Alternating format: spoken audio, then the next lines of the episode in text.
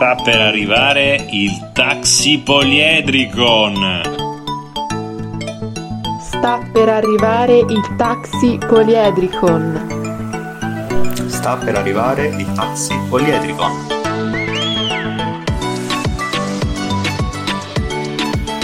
Sta per arrivare il taxi poliedricon. Sta per arrivare il taxi poliedricon. Beccatevi questo taxi!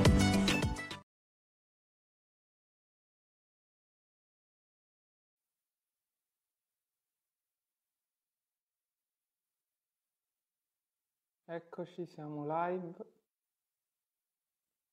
Bentrovati. Aspettiamo che arrivino anche gli altri.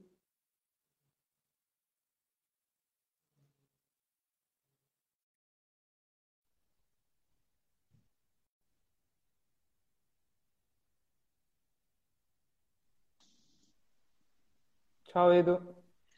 Eccoci qui, bentrovati a tutti, in attesa che si colleghino tutti. Ecco, è arrivato Ciao anche Marco. Marco. Buonasera a tutti. E adesso aspettiamo anche il nostro ospite che appunto è Elia Torrisi. Ciao Elia. Ciao, non vi vedo ancora, grazie. Un attimino che si carica. Eccomi. Ciao. Ciao, Eccoci. ciao. Ciao Elia, Ciao. Ciao, grazie a voi. Anch'io Grazie. sono nuovo di questo genere di iniziative, quindi se vedete cose strane sono Eh, perdonato. sì, siamo, siamo tutti insomma dei, dei novizi in questa, in questa A parte attività. Marco. No, no, anche io, anche io, anche io. Comunque, volevo presentare Elia, che è eh, consulente del lavoro, è un attivista politico, ma è soprattutto un amico e una testa pensante, secondo me, e quindi darà un contributo, secondo me, rilevante a questa diretta che, eh, su cui, insomma, mh, parleremo di due argomenti in particolare, di- del ritorno di AstraZeneca, che non è un film eh, diciamo dell'orrore, ma è, un, ehm, è la realtà, e, e anche del decreto legge sostegni che sostanzialmente sta per essere approvato in questi minuti dal governo Draghi, il primo vero decreto legge in materia economica, quindi su questo c'è eh, una grande attesa. Ecco. Sì, come, come ormai penso abbiate imparato a conoscerci, sarà una chiacchierata, insomma, tra quattro amici scambieremo quattro chiacchiere e appunto inizieremo parlando del DL Sostegni. Ne approfitto anche per ricordare che abbiamo anche un canale podcast eh, disponibile su Spotify, Google Podcast, Spreaker, eccetera. Insomma, ovunque vogliate potete ascoltarci. È uscito oggi l'episodio eh, riguardante appunto la puntata della volta scorsa. Anche questa puntata sarà trasmessa poi anche come podcast. Quindi, mh, se siete d'accordo, Edo, dici da dove vogliamo iniziare.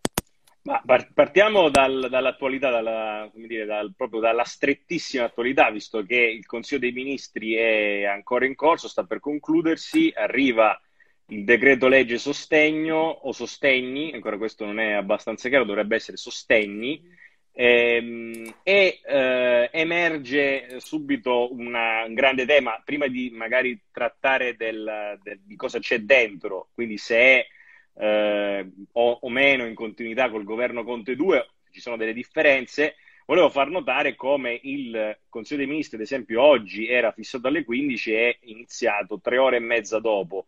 Sono gli stessi problemi che aveva il Conte 2, cioè sono dei problemi evidentemente eh, fisiologici nella eh, gestione eh, di un governo di coalizione, solo che sono rafforzati dal fatto che c'è ancora una, in- ancora una minore eh, diciamo, coesione programmatica causata, causata appunto dal fatto che in questo governo c'è anche la Lega e c'è anche Forza Italia. Quindi non per criticare insomma, ehm, eh, chi mh, insomma, è a favore del governo tout court, siamo tutti in attesa appunto di dare una valutazione in, in questo termine, però faccio notare che è normale che in un governo di coalizione più larga è la coalizione, più difficili sono eh, le intese da trovare. Ecco.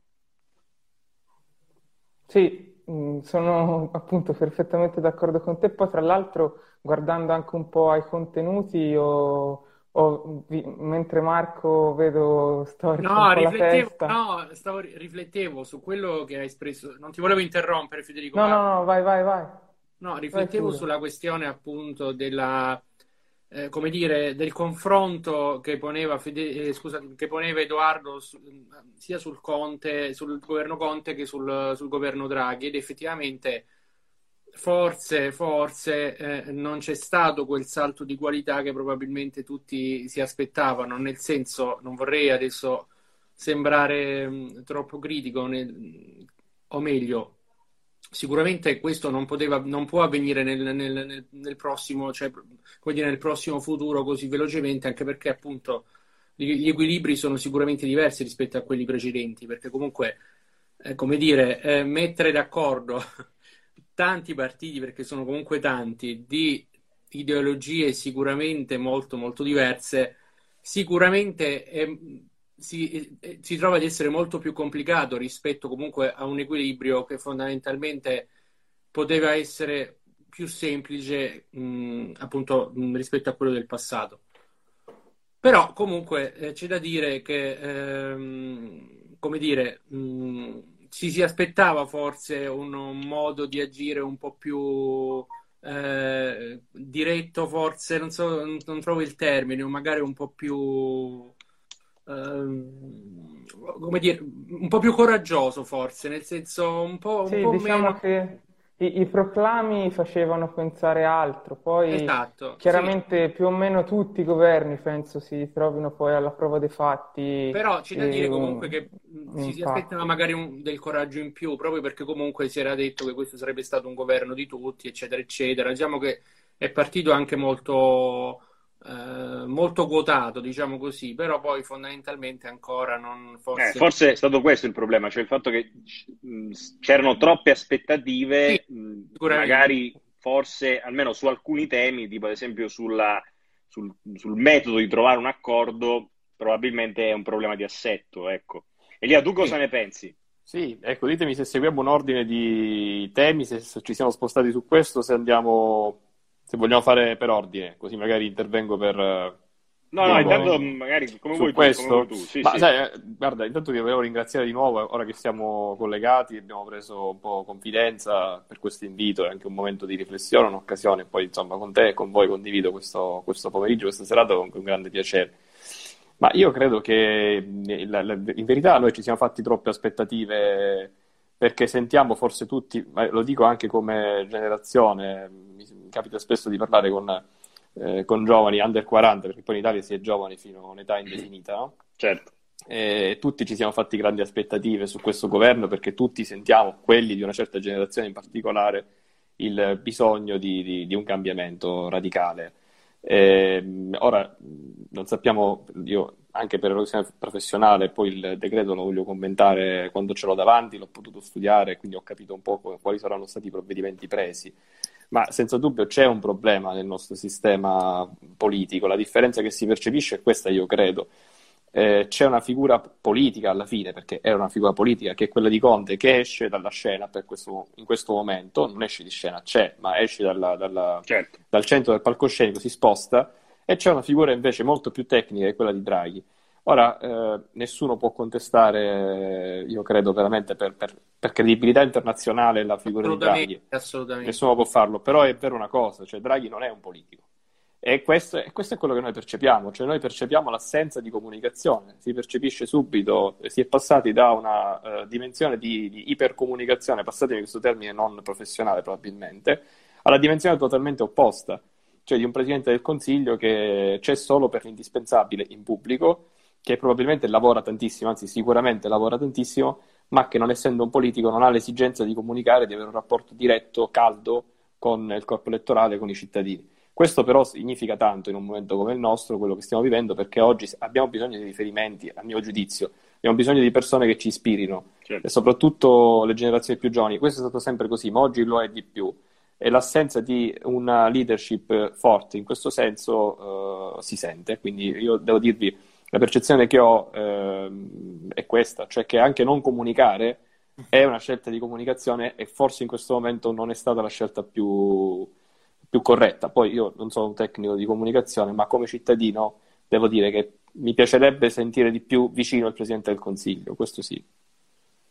Sono assolutamente d'accordo con te, Elia. E, e, il problema sta appunto in questo, cioè in che modo, ad esempio, Draghi abbiamo visto che in, circa due giorni fa ha fatto di, di fatto il primo discorso alla nazione in occasione dei, del, insomma, della giornata per il ricordo dei morti del, del, per il Covid, eh, che è stata istituita appunto il ieri sostanzialmente, e il tema è questo, cioè eh, in che modo Draghi poi cercherà di costruire il dialogo col Paese, eh, nello stesso tempo però lui chiaramente ha, un, ha tutto l'interesse di gestire eh, il dialogo con le forze politiche che compongono il suo governo e questa eccessiva frammentazione eh, del governo, nel senso che ci sono tantissimi partiti, come dicevamo prima, portano anche delle, legittimamente no? delle, delle, richieste e anche dei, ehm, dei temi differenti, spesso non compatibili, questo in che modo lui vorrà gestirlo? Ecco, perché poi ci sono anche le aspirazioni dei singoli e eh, chiaramente non dobbiamo dimenticarci che eh, c'è un'elezione del Presidente della Repubblica il prossimo anno e eh, come dire, non ci si può arrivare eh, con delle frizioni eccessive eh, fra i partiti, almeno chi ha l'interesse, come dire, di essere votato, ecco, visto che questo governo nasce come un governo di unità nazionale praticamente, a parte eh, l'opposizione a destra di Fratelli d'Italia e a sinistra di qualche piccolo partito, penso a Fratoianni, quindi a sinistra italiana, ehm, e, e appunto per questo nasce per avere un orizzonte che mi sembra abbastanza Anzi, chiaro, al eh, di là dell'aspetto, come dire, più mh, ovviamente concreto della lotta al virus e della ripartenza economica. Anche perché, Edoardo, dimmi se sbaglio, scusami se ti ho interrotto. Ehm, se, non, se non, ho capito male, comunque l'idea era appunto, a proposito della questione del pres- dell'elezione del Presidente della Repubblica, era quella appunto di portare poi eh, Mario Draghi alla Presidenza della Repubblica, giusto? Cioè, se non sbaglio, se, da quello che ho capito quella, si vociferava che fosse quello poi alla fine il, il fine di questo governo transitorio? Di, Beh, chiaro che dovrebbe essere lo sbocco naturale, però è, è, chiaro anche che se arriviamo al prossimo anno, cioè a febbraio del 2022, con dei partiti che cominciano a, ad avere delle forti frizioni o ad avere un Draghi che entra troppo no, nel, nel, territorio politico, cioè della contesa politica, prende parte, eh, ecco, e non fa più perché in questo momento Draghi fa, la, fa, il secondo arbitro di fatto in questo momento, cioè c'è un arbitro che è il presidente Mattarella, ovviamente il presidente della Repubblica, Draghi sta facendo una sorta di... Uomo. Eh, sì, è un altro arbitro della, della maggioranza, lui non, non, non, entra nel terreno politico, lui cerca di trovare una mediazione. Lo stiamo vedendo anche diciamo, su, sui temi del decreto sostegni che sarà approvato, appunto il tema fondamentale è che ci sono eh, diciamo, aspetti e temi eh, che, eh, che, sono spesso stati promossi dal Movimento 5 Stelle, altri dal PD, altri dalla Lega. Infatti il problema principale era appunto quello delle cartelle esattoriali mm. e del, dei crediti che devono essere appunto richiesti da parte delle agenzie delle entrate e così via. Quindi eh, bisogna capire appunto in che modo poi si evolverà eh, e infatti questa conferenza stampa che forse inizierà, chissà, era, era annunciata da più di due ore, e, sa, è il primo intervento politico di Draghi perché comunque dovrà, di, dovrà rispondere a delle domande finalmente da, da, parte dei giornalisti e quindi bisogna vedere anche in che modo gestirà questa comunicazione. Appunto, ne stava parlando Elia prima, è un tema eh, importante. Quindi deduci che questa sua non questa sua, come dire, essere un po' attento nell'esporsi sia proprio una cosa dovuta, cioè voluta più che altro, cioè sia proprio un suo modo voluto pur di, non, pur di mantenere un equilibrio. Secondo me è anche una, una deformazione professionale. Eh, Comunque, c'è, c'è, sì, anche sì, questo, sì. c'è, anche questo, assolutamente. Il, il curriculum del passato di Draghi parla da solo per lo spessore, ma sicuramente non è stato fino ad oggi non gli è stata richiesta una particolare dote di comunicazione se non più di trattativa. Poi, eh, secondo me, anche questa esitazione, appunto, riallacciandomi a quanto dicevate voi, cioè su una possibilità di vederla al Quirinale, beh, può darsi anche che comunque questo eh, non comunicare o comunque non, non apparire eccessivamente possa essere anche una strategia in quest'ottica, cioè certo. se il quarto uomo è Draghi, al VAR ci sono i cittadini, quindi insomma certo. è tutto da, da, da sì, Io su questo vorrei aggiungere una nota un po' anche di simpatica rispetto alle mie esperienze passate. Mi ricordo che quando c'erano le prime, le prime avvisaglie di un Trump che si accingeva a partecipare alle elezioni americane e poi sarebbe diventato presidente, io avevo uno spazietto sulla radio universitaria Radio Bocconi. Quindi, siccome in quell'occasione facevo di tutto, dicevo sempre Trump non ce la farà mai, no? sono un po' il fassino dei poveri. Eh, adesso io dico, eh, io se fossi in Draghi non lo farei, ma io non sono Draghi, primo. Cioè, nel senso, eh, io credo che una persona con il curriculum, eh, con i trascorsi Draghi, non politico, al più possa fare il Presidente del Consiglio, secondo me almeno ancora la Presidenza della Repubblica deve essere riservata a personalità politiche, cioè almeno quella carica che rappresenta politicamente tutti gli italiani. Io ritengo che debba essere, ma questo senza pregiudizio rispetto a Draghi, ripeto, poi se fosse il Presidente della Repubblica benissimo, però io mi aspetto, proprio, è una mia aspettativa generazionale eh, che condivido con, con tanti, con ragazzi della mia età con cui parlo, mi aspetto un ritorno nella politica. Cioè adesso la palla è stata mandata in calcio d'angolo, ci siamo fermati un attimo e i partiti si stanno anche riorganizzando, si sta riorganizzando profondamente il Movimento 5 Stelle, ma il PD non è da meno, con, eh, credo che un tema di oggi sia anche la segreteria di Letta, quindi non lo anticipo, non lo anticipo, ne parliamo dopo. Però ecco, questo ci deve far riflettere sulla necessità di, di, creare, di formare una classe non soltanto politica ma anche dirigente, cosa che noi non stiamo facendo. Io ripeto, adesso non so il contenuto del decreto perché lo leggeremo, però i, anche da consulente, come anche da, sono anche in parte imprenditore con alcune attività che ho messo in piedi, devo dirvi che poi la, la, la teoria è una cosa, la pratica è decisamente un'altra. Ti scontri con eh, prassi, con difficoltà, cioè il sistema dei codici ateco, ne dico una perché da impazzire, no? eh, solo per dirne una, che nelle, tu puoi avere le migliori intenzioni del mondo, tu politico, però poi devi essere in grado di risolvere pragmaticamente questi problemi. Quindi io, io direi, io farei questo, lanciamo la palla in calcio, in calcio d'angolo, approfittiamo di questo anno di rigenerazione con opportunità per la politica, ma approfittiamone e non sprechiamo il tempo, quindi creiamo spazio di discussione politica, creiamo classe dirigente, perché altrimenti abbiamo fatto soltanto ciò che è stato fatto con Monti dieci anni fa, eh, con le conseguenze che poi però ne sono derivate. Io sono pienamente d'accordo con te, eh, però dire, su questo ho una punta di sfiducia, diciamo così, cioè nel senso che ehm, il tema della ricostruzione della classe dirigente io lo vedo fondamentale, prioritario. Il problema però è che eh, la consuetudine politica di oggi tende a porre l'accento e l'evidenza più sulla, come dicevamo prima, sull'aspetto comunicativo, quindi anche, porta anche a un eccesso di determinati aspetti, perché è spesso è più importante apparire che diciamo, essere, senza diciamo, andare dietro a dei discorsi eccessivamente filosofici. Mm, però il tema fondamentale è questo qui.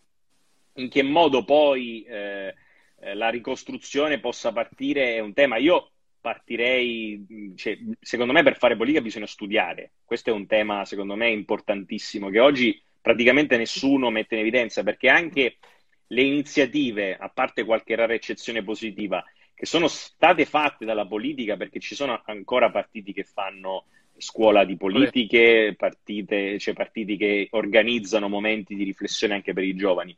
Spesso però quegli stessi eventi vengono sostanzialmente ehm, un po' riprodotti in forma no? eh, sempre comunicativa, cioè che di cosa vetrini, stiamo facendo. Ecco, di vetrina, di vetrina sia per i politici che la organizzano, sia per anche spesso i ragazzi che partecipano.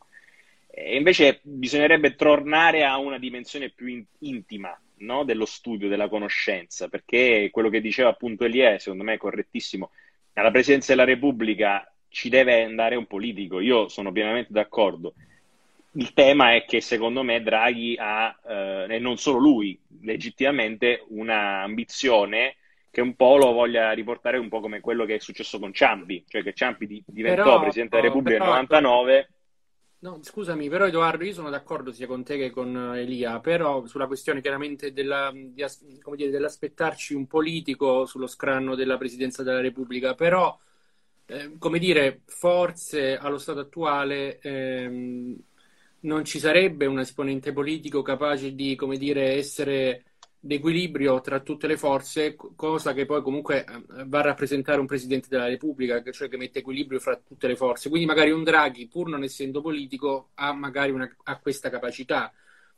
Quindi non lo so. Ci... Però, però, eh, su questo è vero quello che dici, però io ric- ti ricordo ad esempio che mh, alcuni Presidenti della Repubblica che facevano parte pienamente dei partiti sono stati eletti a grande maggioranza anche da partiti, diciamo, avversari. Faccio un riferimento eh, a Cossiga, che fu eletto nel 1985 addirittura alla prima votazione con un, eh, con un di fatto un, un, cioè un, un explain sotto questo punto di vista, cioè un, voto di fatto di tutto l'arco costituzionale anche del Partito Comunista. Certo, erano altri tempi, la Prima Repubblica era una cosa ben diversa da questa. Esatto. Non si scorda Eh, mai. Non si scorda mai. Eh, eh, eh, so, eh, Come dice un famosissimo... senza Sta citare un, un noto, un noto intellettuale d'area, anche direi. Eh, mio compaesano, tra l'altro. No, assolutamente. dico, eh. Viva Ah, Checco! Complimenti. Ah. Però è questo, sicuramente è chiaro che, che su questo bisognerebbe riflettere, senza dubbio. Sul, Sì, tema, poi- sul, tema, sul tema del PD, non so cosa ne pensiate, però è chiaro che il PD, come diceva Elia prima, ha mh, aperto una nuova fase, l'ha aperta il 5 Stelle, anche se ancora non si è conclusa. Con Letta c'è una nuova fase di segreteria, nuovi equilibri, quindi è secondo me un tema anche rilevante su cui fare una, una riflessione. Sì, Guarda, eh, sì. vai, vai, Andate, andate, andate, andate, vai, vai. Vado io? Sì, sì, O vadi prego. lei? Vado io. No, io poi risulto logorroico, prego. prego. No, io brevemente, cioè, penso che appunto eh, per quanto riguarda la nomina di Draghi a Presidente del Consiglio, penso sia ormai l'ultima de- delle giustificazioni possibili che la politica può sfruttare perché adesso onestamente oltre a una, cioè, altri governi tecnici nel prossimo futuro mi auguro di non vederli, ma che comunque la politica inizi a prendersi anche le proprie responsabilità per scelte positive o negative che siano. E, mh, per quanto riguarda appunto una delle componenti di questa maggioranza, cioè il PD, eh, Letta, a mio modo di vedere, ha comunque, cioè, mh, l'inizio, almeno per quanto riguarda il discorso di insediamento, non mi è sembrato male. Eh, il fatto però di porre l'attenzione su temi quali il voto ai sedicenni oppure lo ius soli, premettendo anche il fatto che comunque qualche proposta avrebbe dovuto avanzare, cercando magari anche di accattivarsi una fetta dell'elettorato, eh, mi è sembrato insomma un po' avventato o comunque eh, tornando sempre alla comunicazione, una scelta insomma non molto azzeccata, ecco. Io Non non so sono voi. d'accordo con te da questo punto di vista, scusami Federico, perché comunque c'è forse, non forse, sono quasi convinto che queste proposte siano comunque un segnale magari eh, rispetto, non me ne voglia chi, insomma, chi ha preceduto il segretario Letta, però insomma eh, di, di una staticità che forse ha fatto, cioè, ha preso piede all'interno del Partito Democratico, quindi magari eh, ci sta che lui abbia voluto porre, le, mh, porre l'attenzione su questi temi. Io, per esempio, sullo Ius Soli sono molto, sono molto d'accordo e mi auguro che si arrivi ad un punto di svolta da- da- per quanto riguarda questo. Sul voto ai sedicenni, eh, allora, lì è un altro discorso. Io mh, posso essere d'accordo fino a un certo punto perché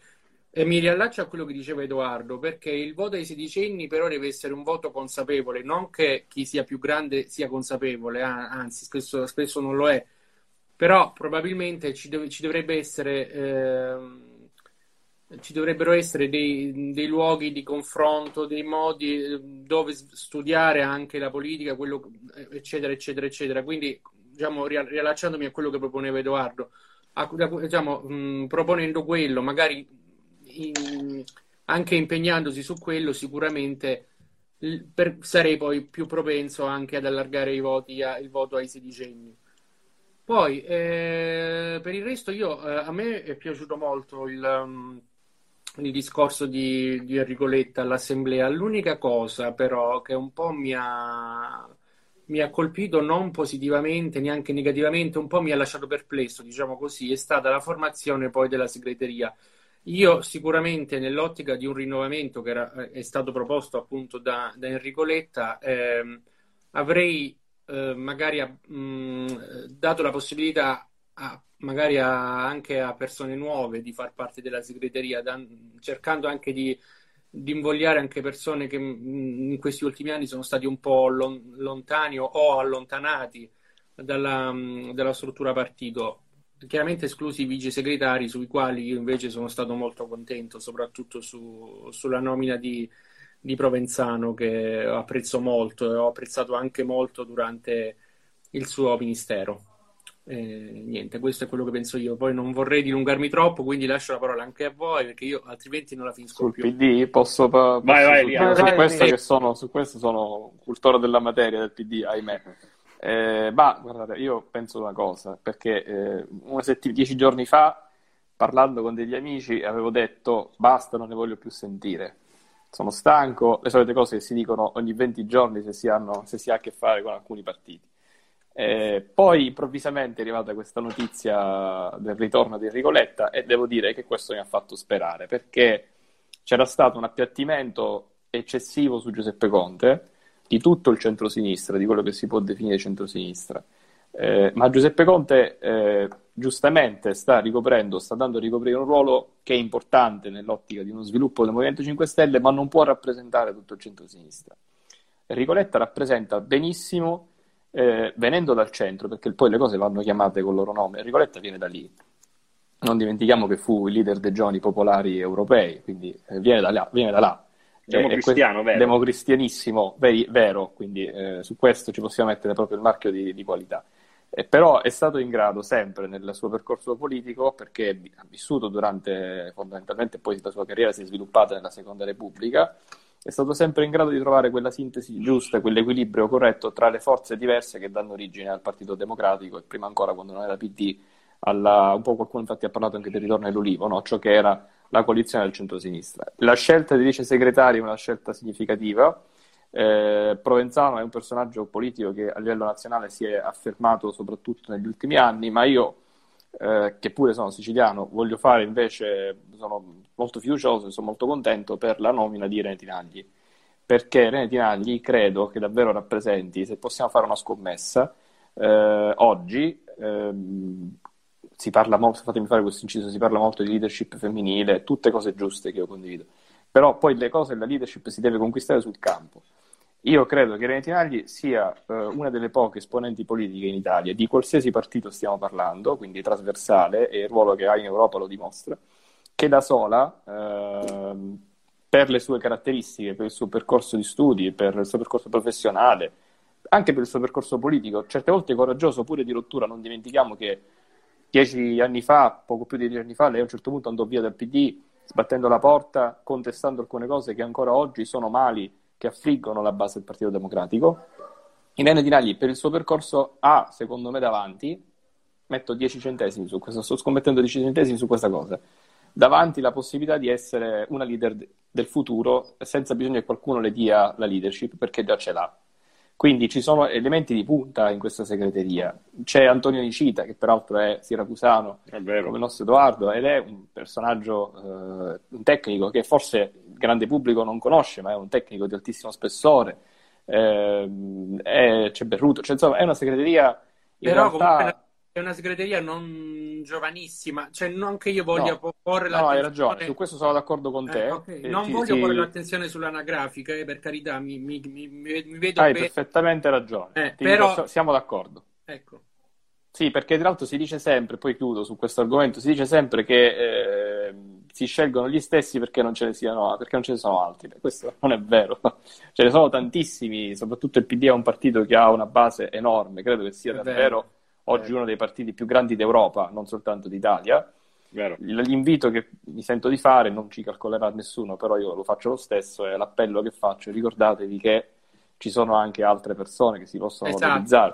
Cioè, Esatto. Io per esempio sono molto contento, ecco, anche più giovani, eh, c'è, una, c'è Lia Quartapelle che prende il ruolo di, di responsabile esteri per l'Europa, è competentissima nella sua materia, eh, quindi in realtà sono state fatte delle scelte comunque di qualità. Poi siamo d'accordo, si dovrebbe tendere adesso anche al rinnovamento generazionale. Esatto, sì, perché altrimenti rischiamo poi, non che io voglia togliere meriti a queste persone, assolutamente, però rischiamo poi magari nel, nel prossimo futuro di ritornare poi sempre sugli stessi errori, quindi di ricadere poi sempre sugli stessi errori, cioè quello di non avere poi un rinnovamento tale da poter magari far fare un passo in più al partito. Cioè, questo è il mio pensiero, nulla togliere, Sì, chiaramente sì, sono d'accordo con è te, stato assolutamente, assolutamente, me ne vedrei bene.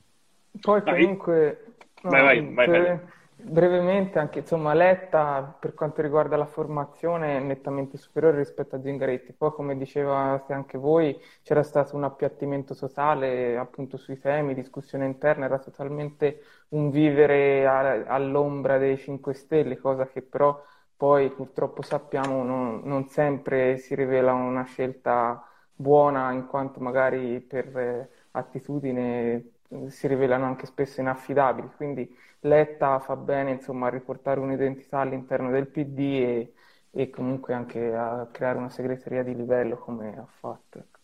Sì, anche perché mh, diciamo che l'aspetto più rilevante qui è che comunque i due vice segretari sono due persone che pur avendo delle idee diverse su alcuni temi, eh, però rappresentano diciamo il meglio che probabilmente il PD potesse rappresentare, mh, perché sono Vabbè. entrambi, eh, a parte giovani, sia sotto un punto di vista, diciamo, anagrafico che politico, ma soprattutto hanno, riescono, diciamo, a creare una- un connubio fra l'aspetto più politico e l'aspetto più culturale. Appunto, sta- parlavamo prima della competenza, della conoscenza.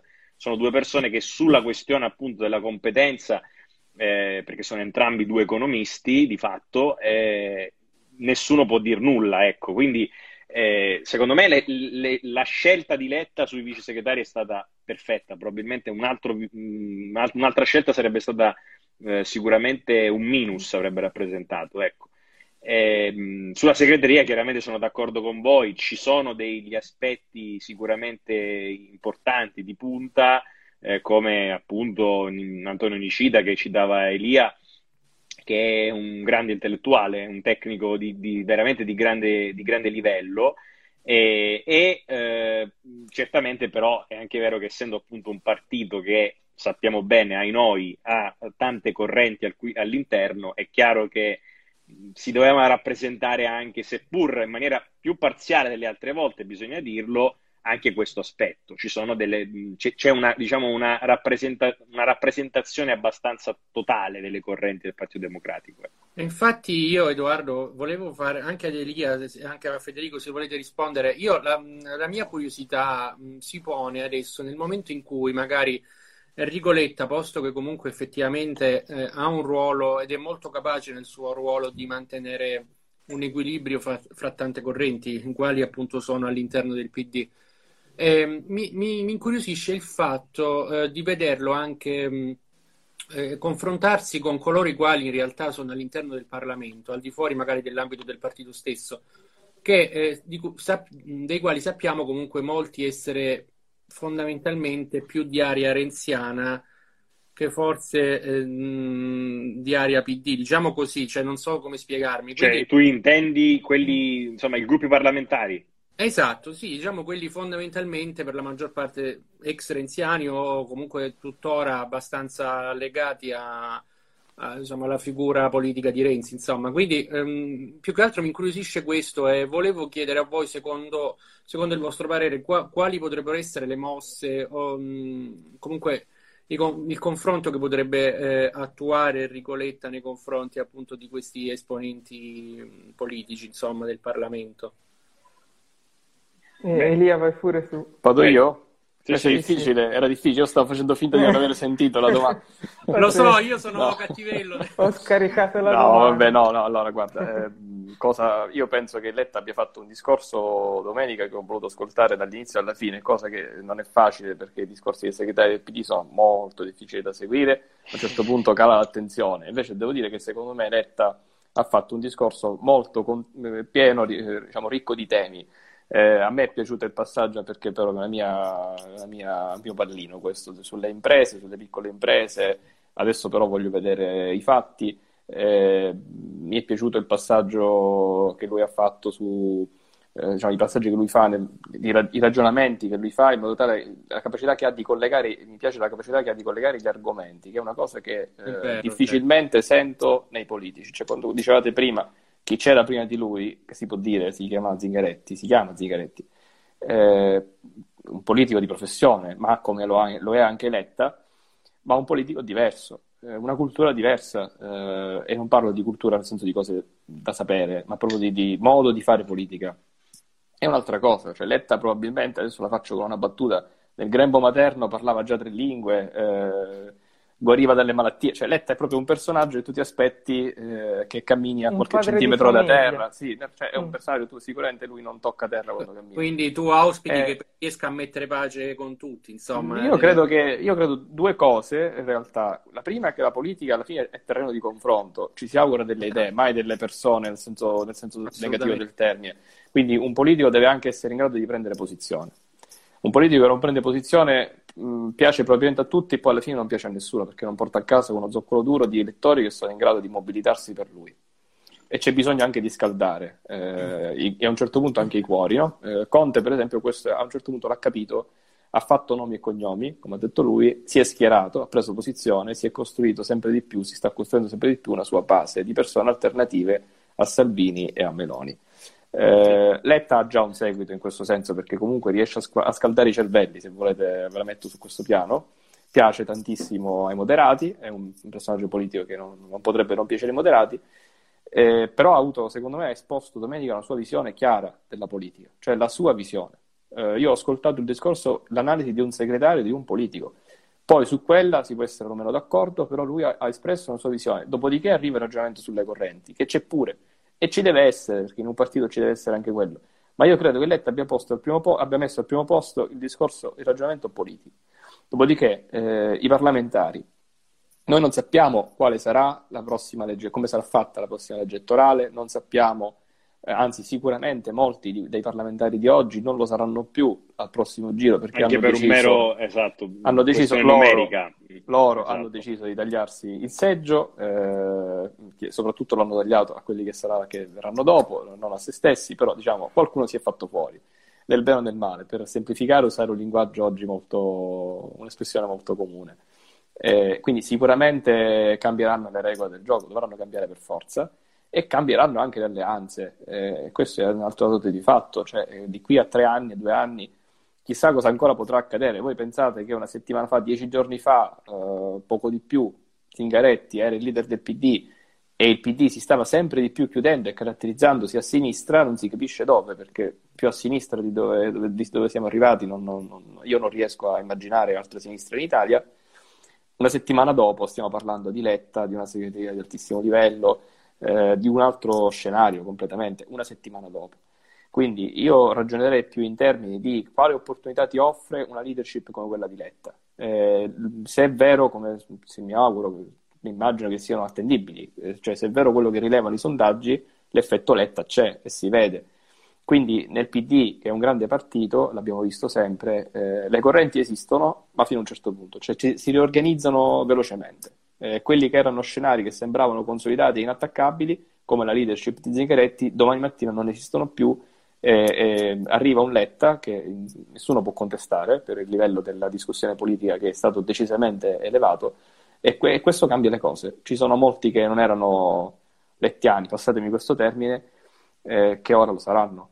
E non solo per convenienza, per opportunismo, ma perché io credo che davvero Letta abbia portato oggi una ventata di novità, non essendo, pur non essendo nuovo alla politica perché di fatto stiamo parlando di un politico di certo. professione, certo non è un giovane da questo no. punto di vista. Però, vedete, io ho sentito, io nel discorso di Letta, devo dire, io contesto spesso, no? Edoardo lo sa, io sono uno che si lamenta spesso, da questo punto di vista mi lamento molte volte, però devo dirvi che almeno ho sentito nel discorso di Letta eh, ho percepito proprio la vera passione per la politica e una visione politica che io non riesco a sentire, a percepire nei discorsi di nessun altro politico. È vero il discorso che abbiamo fatto prima, cioè c'è bisogno anche di rinnovare la classe politica e dirigente, questo non può avvenire per uh, prossimità al politico di turno, deve avvenire per competenza, per merito eh, e deve avvenire in fretta perché non possiamo arrivare a, fra due anni eh, a ritrovarci nella situazione nella quale oggi ci troviamo perché non ci sono le condizioni per poter lasciare che la politica si prenda il suo spazio la sua centralità.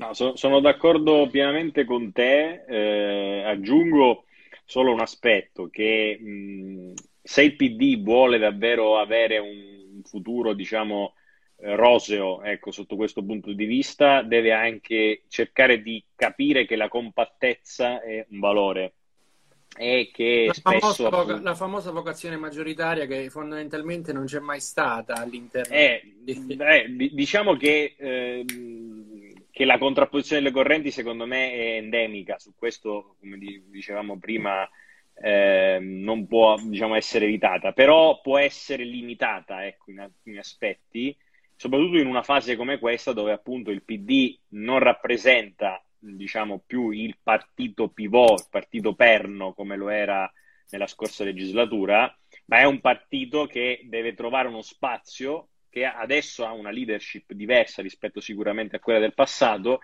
però deve trovare nella compattezza e anche nell'unità di intenti il suo, mh, il suo, il suo modo anche di agire, il suo modus operandi, perché ehm, tornando diciamo al discorso che alla domanda che hai fatto tu, è chiaro che avere dei gruppi parlamentari sbilanciati su una corrente e invece avere il, diciamo, il cuore del partito che è invece sbilanciato dall'altra è chiaro che questo determina chiaramente una, eh, dire, una contrapposizione evidente questa. E, ehm, su questo bisogna trovare una quadra, ecco, una quadra che nell'ultima fase della segreteria Zingaretti, io anzi devo, devo, dire di essere stato piacevolmente sorpreso in tutta la fase, diciamo, del governo Conte 2, soprattutto nella parte del, della, della, pandemia, comunque il PDA ha rappresentato un'unità, seppur chiaramente c'erano dei mal di pancia, però i mal di pancia non venivano, eh, diciamo, eh, eccessivamente comunicati e questo era, secondo me, un punto di forza. Eh, chiaramente dopo, dopo, la situazione era degenerata, dopo l'inizio del governo Draghi, secondo me era anche abbastanza inevitabile che comunque un cambio di leadership ci voleva Ecco, su questo il PD deve trovare una, una sua nuova quadra, come, lo è, com, come diciamo in, in, alcuni aspetti l'aveva già trovata. Ecco. Quindi, insomma, voi non siete eh, come me, come dire, eh, non augurate al Partito Democratico un, ritorno alle origini, eh, badate bene, un ritorno alle origini, non, non dico eh, una separazione eh, tra Margherita e democratici di sinistra, anche se eh, diciamo con il seno di poi forse risolvere- risolverebbe la questione delle correnti, però diciamo un ritorno alle origini come eh, ideologia, che era appunto che forse diciamo in questi anni un po' si è andata a perdere, nel senso forse tornare, io eh, non, ero, non sono molto d'accordo su, su quello che diceva Elia prima eh, sul fatto che il PD è, è, eccessivamente a sinistra. Secondo me invece il PD negli ultimi anni è andato eccessivamente al centro, che eh, diciamo, adesso magari stia in qualche modo virando un po' più a sinistra. Eh, io me lo auguro, io mi auguro che eh, ritorni completamente a sinistra. Poi è chiaro che eh, nel momento in cui si è deciso di unire due partiti, fondamentalmente uno di centro e uno di sinistra, non ci si può aspettare eh, eh, che il partito sia completamente a sinistra. Fatto sta però che forse eh, allo stato attuale magari potrebbe essere eh, auspicabile che eh, il Partito Democratico torni un, tornasse un po' più a sinistra, per, per, anche perché comunque abbiamo notato, abbiamo visto che c'è il Movimento 5 Stelle che ormai forse sta cercando e ci è riuscito, non lo sappiamo, eh, a eh, coprire quell'area anche di, di elettorato che eh, era è, e sarà magari un po' più a sinistra. Quindi io ehm, mia, questo è il mio pensiero. Poi non lo so, è chiaro che mi aspetto che, che, sia, sin- che sia sinistra, che sia centrosinistra, mi aspetto comunque che ehm, sia sempre rappresentante di quella, di quella fetta di popolazione che ehm, forse negli ultimi anni è stata un po', eh, non dico abbandonata, ma forse un po' a volte eh, dimenticata, ecco, diciamo così. E, Su questo...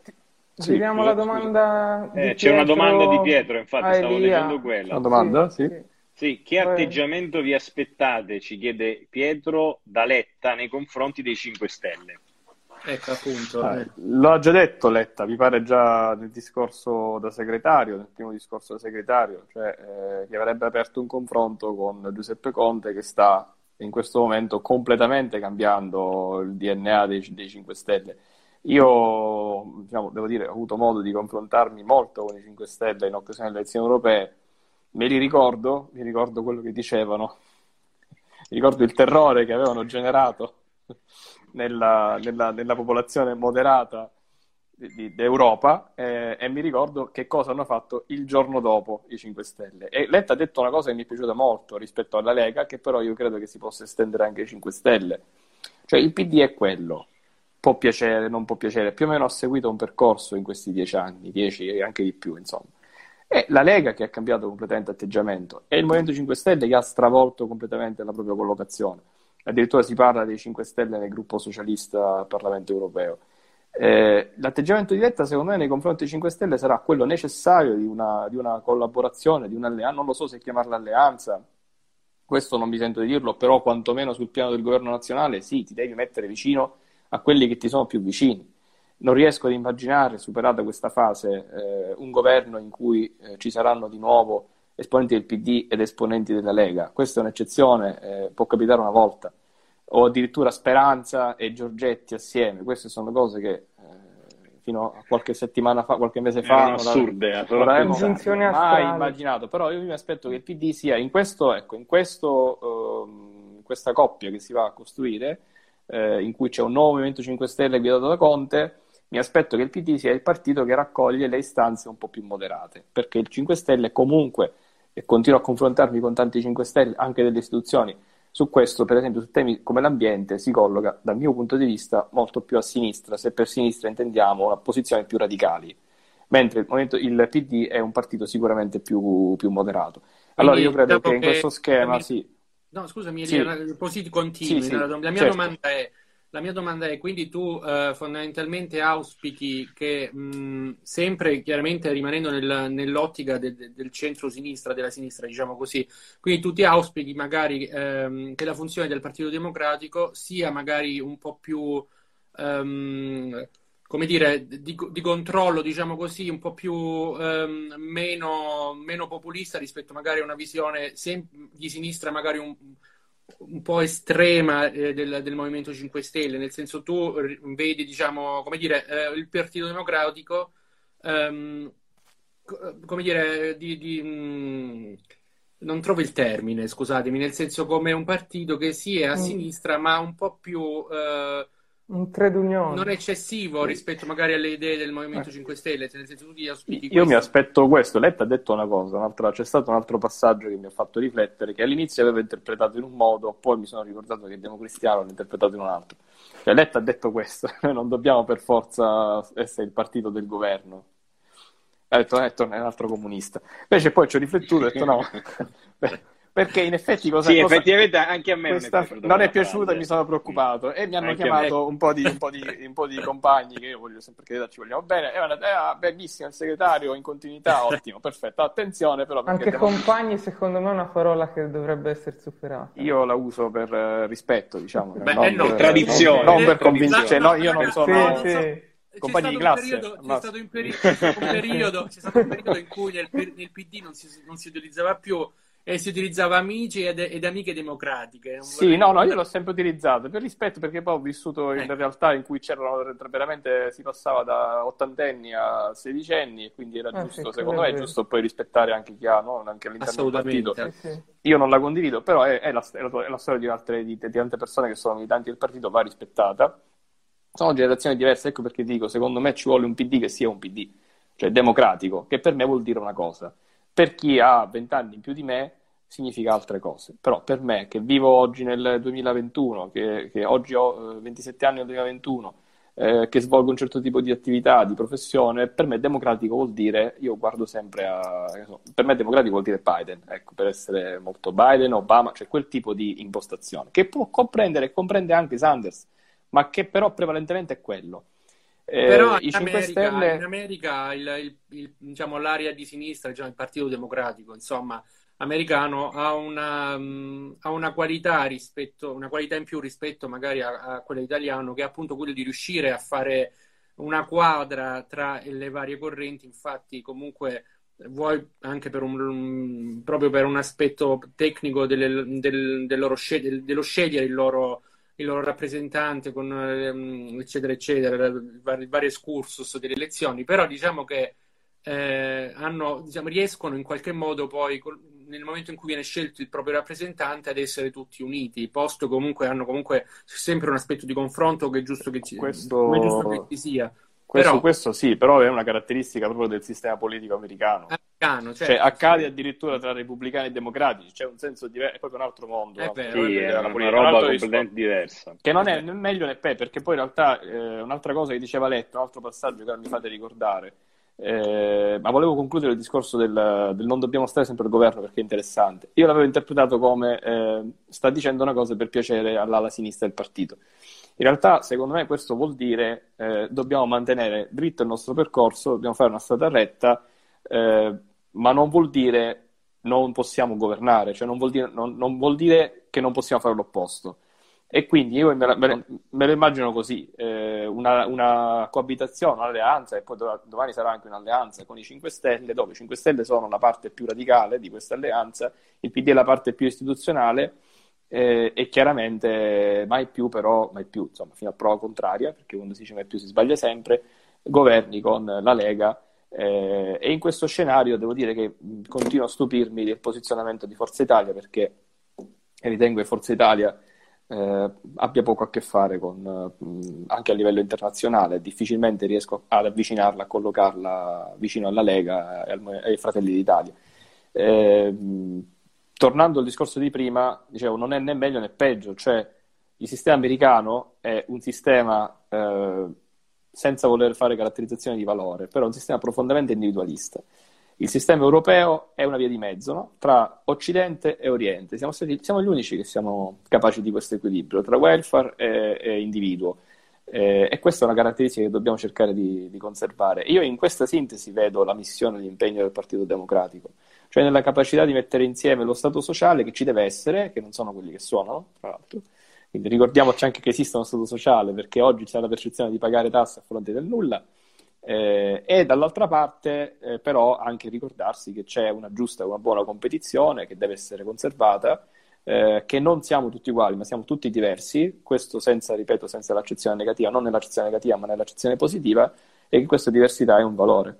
Quindi io vedo nel discorso di Letta invece ci ho visto proprio una visione di questo tipo, cioè superare il superamento di quelle tradizionali ehm, caratterizzazioni ideologiche è un discorso veramente autenticamente democratico, soprattutto quando si parla di temi che non, è, non sono temi nuovi, quindi come si fa a inquadrare in destra e sinistra temi come la transizione ecologica, come l'innovazione digitale, la trasformazione che abbiamo subito nell'ultimo anno queste sono tutte questioni nuove. Se, noi, se la politica fosse eh, statica, noi staremmo ancora a discutere di quei fighi. Io tante volte mi, mi, mi rileggo le cose che scrivevo anche dieci anni fa sui 5 Stelle e non ho cambiato idea su quel modo di fare politica, sono cambiati loro. È vero. No, è vero, assolutamente. E meno male, cioè si sono istituzionalizzati. No, no, se, è, se, il PD può favorire questo processo, io sono è contento. Ottimo, perché hanno messo, hanno canalizzato ormai, incanalato Ehm, certe pulsioni di fatto anche extraparlamentari, antiparlamentari, ormai sono di fatto eh, state eh, canalizzate su un percorso pienamente diciamo, democratico, almeno parlamentare sotto questo punto di vista.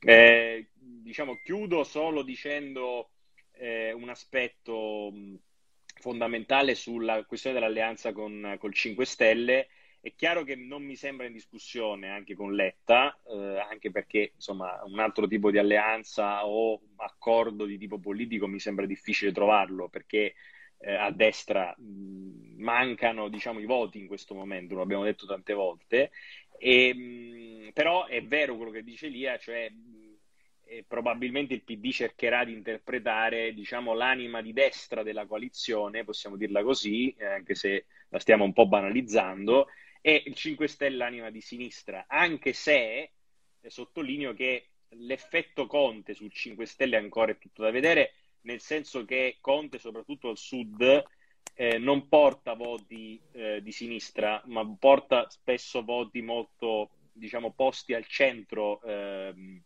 non vorrei utilizzare l'aggettivo democristiano perché sarebbe abbastanza improprio e impuro in questo caso, vista che non, dato che non non è esistita, come dire, alcuna affiliazione politica di Conte, almeno sotto un punto di vista ufficiale, però è chiaro che c'è anche questo aspetto. Quindi eh, Conte e Letta sono due leadership eh, speculari, eh, ma che a, a, volte si possono somigliare, si possono toccare, quindi anche quello sarà molto interessante capire in che modo ci, si cercherà un dialogo, quando ovviamente il percorso del 5 Stelle sarà pienamente realizzato.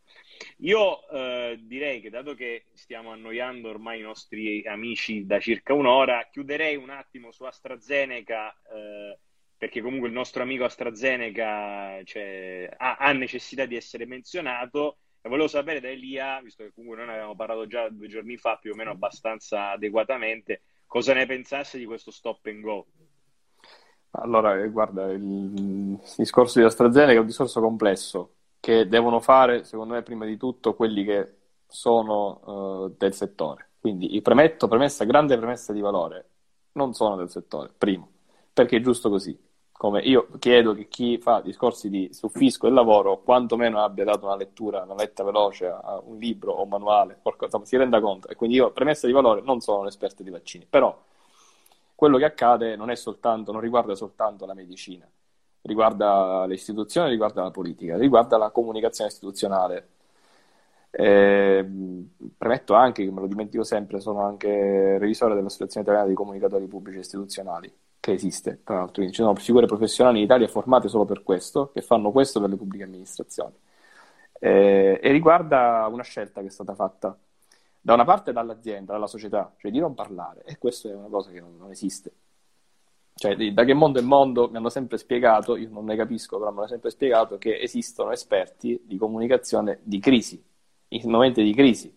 Io non posso credere che un colosso come AstraZeneca non abbia eh, la possibilità di eh, pagare un esperto per comunicare in momenti di crisi come questo, perché è gravissimo fare perdere la fiducia, anche se l'evidenza scientifica ci dice altro. Quindi riprendiamo le vaccinazioni Peraltro, per ragioni professionali, io sto avendo a che fare con il comparto sanità, probabilmente sarò vaccinato nei prossimi giorni. Non sarò io a dire a chi mi vaccinerà se AstraZeneca o Pfizer o qualsiasi altro. Quello che mi fanno, mi prendo. Eh, ho paura? Posso dire la verità? Sì. È razionale? No. Ecco qual è il problema. Non è razionale, perché per fortuna, grazie a Dio, la scienza mi dice altro. E quindi mi sento rassicurato. Ho paura però, perché si è fatto terrorismo psicologico, si è fatta una comunicazione sbagliata. E i primi, credo, a fare una comunicazione sbagliata sono stati proprio quelli di AstraZeneca. E poi la politica, secondo me, è mancata in questo senso. E fare, qualcuno ha detto l'altro giorno, sentivo in radio, dovremmo far vaccinare Draghi o chi per lui eh, col vaccino AstraZeneca. Ragazzi, allora, se uno è complottista e questo è il vaccino, io non ci credo nemmeno se me lo fai vedere che mi stai vaccinando con AstraZeneca. Tra l'altro, scusa se ti interrompo. Sì, no, ma siamo... questo, no, è, è, appena arrivata una notizia in cui sostanzialmente ehm, si conferma questo, cioè Draghi ha detto in conferenza stampa, perché poi la conferenza stampa è partita, quindi, okay. diciamo che allora, non è stata... Che... Esatto. E, e, poi ha dichiarato, eh, non mi sono ancora prenotato eh, nel Lazio, eh, perché ormai nel Lazio si può prenotare anche gli over 70 possono prenotarsi perché lui appunto ha 73 anni, però ha detto quando lo farò mi vaccinerò con AstraZeneca, quindi eh, ha detto che si vaccinerà. Sì, questa è una bella cosa, però diciamo, chi è complottista non gli crederà ugualmente. No? no questo è chiaro. Anzi, è ormai è tardi. Anzi, alimenta, alimenta il retropensiero. Mm. Poi su questo posso sì. fare una parentesi veloci, velocissima, velocissima. Vai, perché vai. ci sono stati i sindaci che si sono dimessi, c'è successo di tutto anche questo, no? abbiamo visto la foto di Mattarella che ha rispettato il suo turno, si è vaccinato, ok, Mattarella vive al Quirinale isolato, io credo che alcune categorie, e non è un privilegio, è una necessità, comunque debbono essere vaccinate prima. Cioè, se uno sta in strada, se uno fa bene il suo lavoro, premessa di valore generale, e fa il parlamentare, e quanti sono stati i parlamentari che hanno preso il Covid e l'hanno passato tutti i colleghi? Certo. Non è questione di essere privilegiato, è questione di tenuta delle istituzioni e sicurezza del paese. Io li avrei fatti vaccinare subito. Poi, chiaramente, eh, insieme a questi ci sono tante categorie che non avevano probabilmente tutta l'urgenza. Mi sento di lanciare, approfitto di questo spazio per dire, perché l'ho visto, è stata una cosa che ho seguito per, mie, per miei interessi personali. Eh, chi combatte con la fibrosi cistica, che sappiamo su questo, su questo fronte essere mh, una delle, delle, patologie che ti espongono di più, fragilissimi, ha avuto difficoltà a vaccinarsi. Questo è stato molto grave. Mm. Allora, questo sì, però non dobbiamo però, aspetta, fare i populisti dei vaccini. Cioè... No, no, io però vorrei porre l'attenzione su non fare confusione eh, sui fragili, sui soggetti fragili rispetto alle categorie che poi hanno ricevuto il vaccino, perché innanzitutto stiamo parlando di vaccini diversi, perché io non vorrei sbagliarmi, ma i, i soggetti fragili avranno eh, per i soggetti fragili è stato indicato il vaccino della Pfizer BioNTech o quello di Moderna. Se non, Moderna, sì. Se non, cre- se non, se non no, io, io, chiaramente non è Quindi, del, no, del però alcune categorie, alcune categorie, invece hanno, hanno avuto o eh, riceveranno come vaccino proprio perché magari mh, molti dei quali soggetti inferiori ai 65 anni riceveranno quello di AstraZeneca, quindi non è una cosa che esclude l'altra. Volevo no, no, no, questo no, però farne un caso, cioè dire fare la gara, no? cioè farlo diventare, fare il populismo dei vaccini fondamentalmente. Anche sulla politica, attenzione, perché dipende da che tipo di lavoro svolgi o di funzione che sei chiamato a svolgere, probabilmente sei molto esposto e a tua volta contagi gli altri, cioè non per fare un favore a qualcuno. Però effettivamente l'abbiamo visto, è successo con i parlamentari, l'anno scorso c'è stata, hanno fatto festa in Parlamento e qui. Dico, ora su questo tema, secondo me eh, l'azienda ha sbagliato, la società ha sbagliato a non comunicare nulla, Ormai è tardi, io non lo so come fare perché non è la mia materia dire come si potrà ricostruire la fiducia. Secondo me, però, dire anche il presidente Draghi, dire mi vaccino è qualcosa di più con AstraZeneca, è qualcosa di più, ma se uno è complottista, secondo me non gli crede lo stesso. Io temo questa cosa, ormai temo che il danno sia stato fatto. Non so come si possa mettere, riparare, solo sbrighiamoci, questo mi sento di dire, sbrighiamoci, approfittiamo di tutte le occasioni per vaccinare, perché eh, ragazzi, qui è passato un altro anno, e il mondo non si può fermare sempre e comunque. Dobbiamo cercare di andare avanti, senza mancare di rispetto a chi si è ammalato, a chi si è ammalato, a chi è morto. Tutti abbiamo avuto, penso, casi, ormai il fenomeno è così ampio che purtroppo ha riguardato un po' tutti, però il mondo non si può fermare. Dobbiamo velocizzarci. Siccome altri paesi sono stati evidentemente più rapidi, sono anche più ingegnosi, non perdiamoci, non è che i cambi di governo o i cambi di amministrazione ci devono fare dimenticare che questa è un'urgenza. Mi auguro che si comprenda. Assolutamente. Sì, Bene. infatti...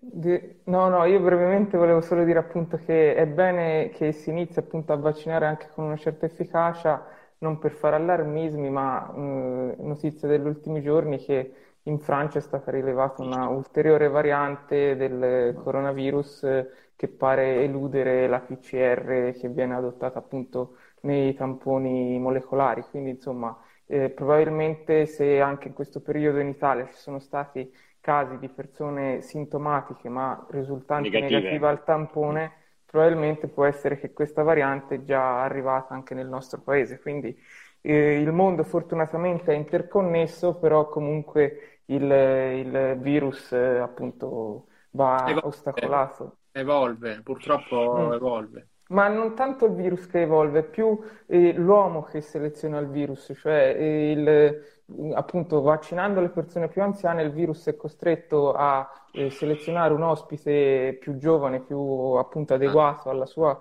proliferazione e replicazione e quindi è fisiologico che poi comunque diventi anche più aggressivo. E, e anche se però c'è da dire che il fatto che stia man, piano piano colpendo persone di età sempre più giovane fa sperare che si vada verso un'endemicità come altri virus influenzali sono ormai divenuti. Quindi sicuramente ci vaccineremo più di una volta per questo virus, però comunque questo magari ne possiamo parlare più approfonditamente in un altro episodio, vista l'ora.